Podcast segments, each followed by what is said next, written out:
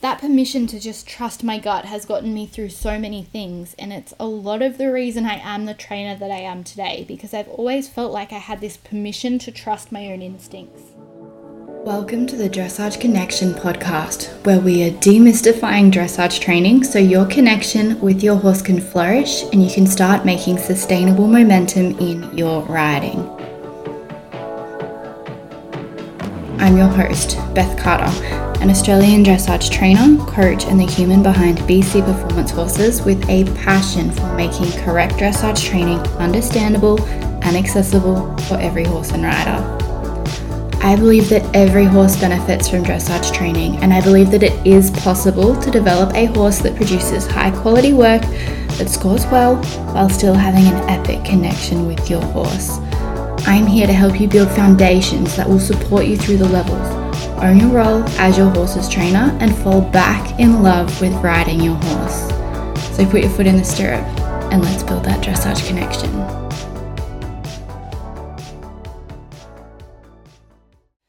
Hello, welcome back to the Dressage Connection podcast. Today I want to talk about my journey to escaping external pressures in my riding because we've all been there. We've all felt pressured by outside forces to do things our guts have screamed at us not to do with our horses. If you've been listening to this podcast from episode one, you'll know that my kind of riding upbringing wasn't, let's say, traditional. Here in Australia, when I was growing up, it was pretty normal to get a pony and go to pony club where you do some group lessons, you do some jumping, you do some mounted games, and you do a little bit of flat work.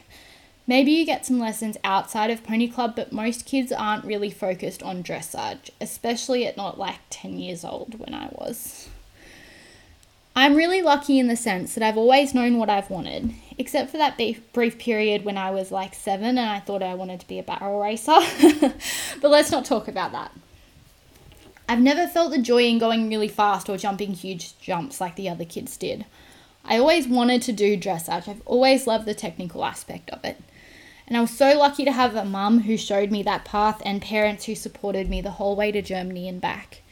So by the time I went to Pony Club, I'd been getting lessons with a dressage coach for a few years. And before my first day at Pony Club, my coach told me if any of the instructors tell you to do something that doesn't feel right for you, just ignore them. You don't have to do what they tell you because you know what's right for you and your horse. And let me tell you, that advice is held up, and it's something I still swear by today. That permission to just trust my gut has gotten me through so many things, and it's a lot of the reason I am the trainer that I am today because I've always felt like I had this permission to trust my own instincts.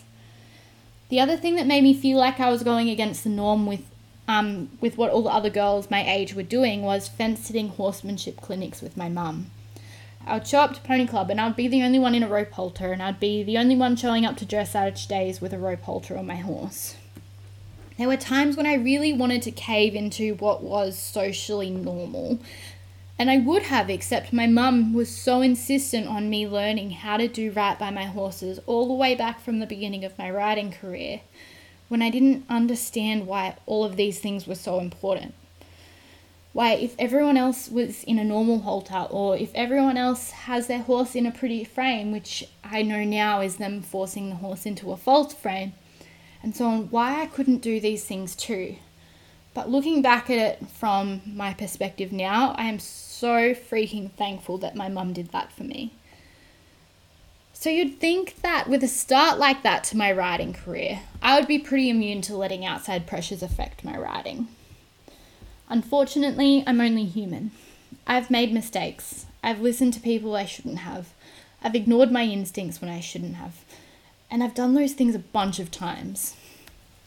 But what I learned from those experiences is every time I've ignored that voice in my head or that feeling in my gut, it's gone really bad.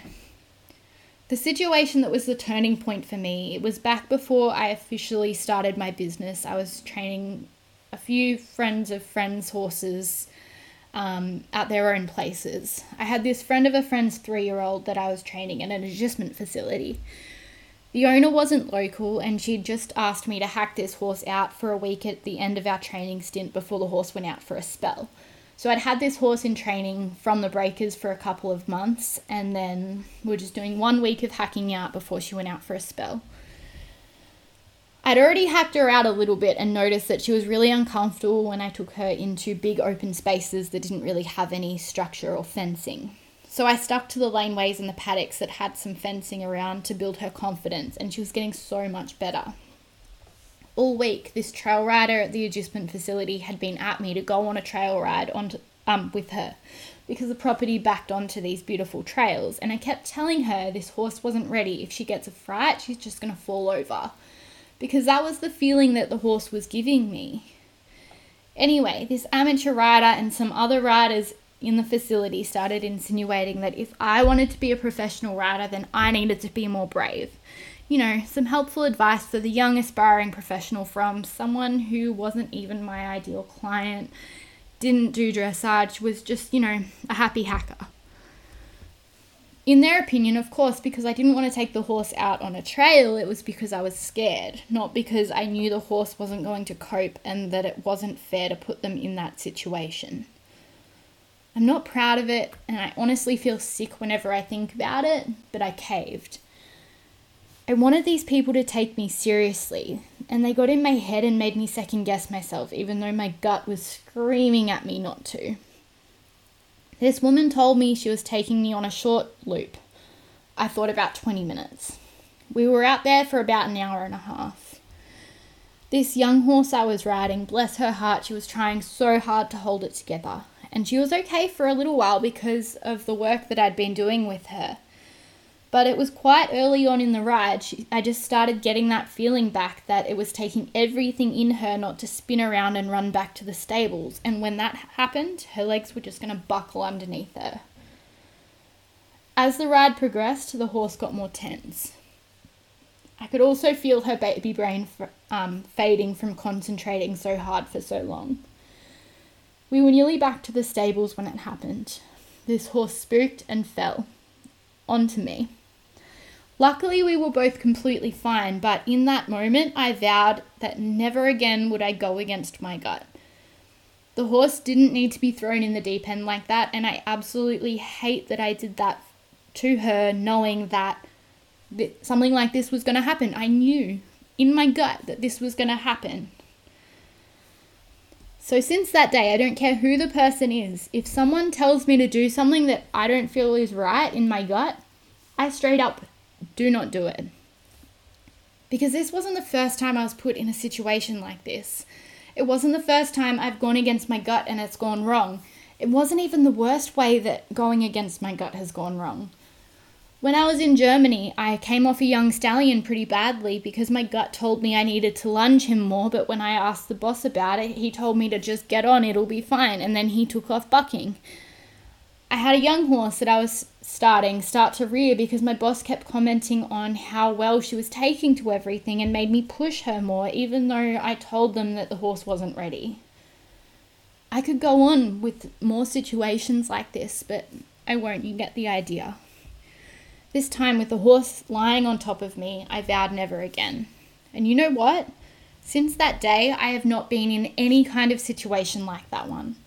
The horses I train feel confident. They have the tools to be able to cope in a situation they don't feel confident in. They aren't explosive. They don't feel like their legs are about to buckle underneath them. And that's because I listen to them. I take the time to make sure they're feeling confident and comfortable at every step. And if they're not, I break it down into smaller steps and build on those until they feel confident and comfortable.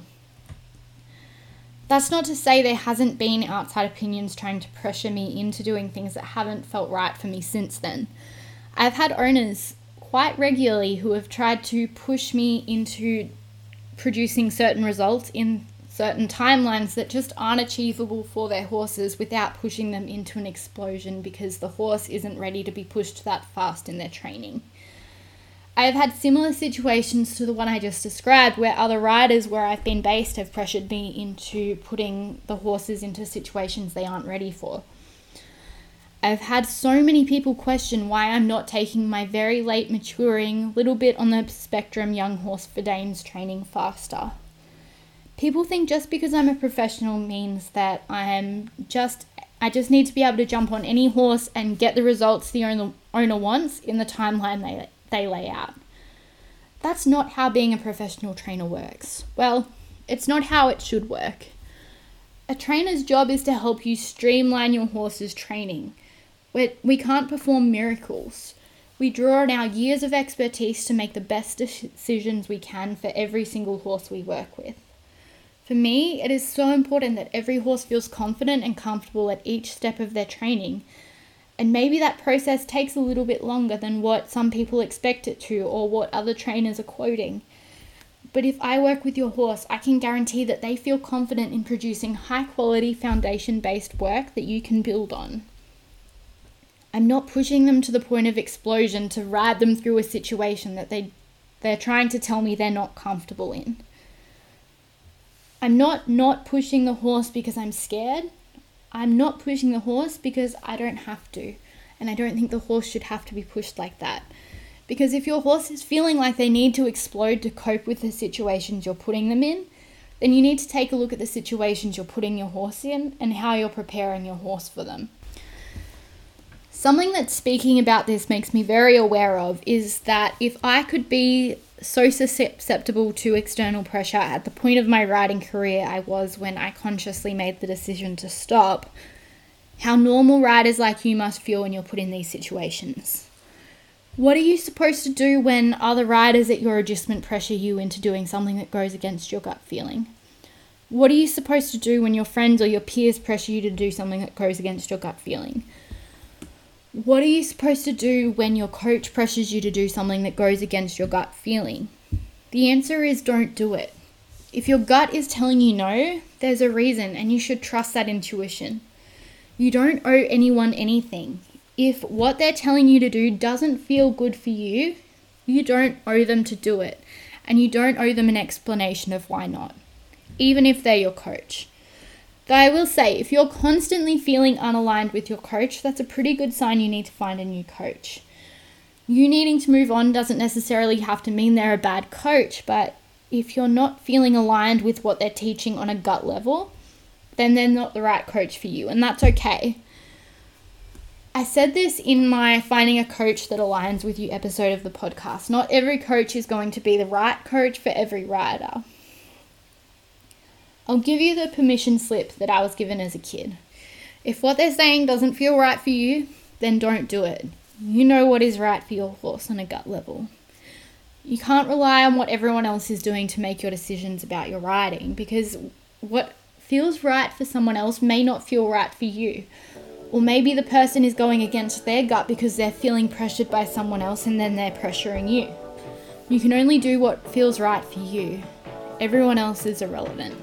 Thank you so much for joining me for this episode of the Dressage Connection podcast.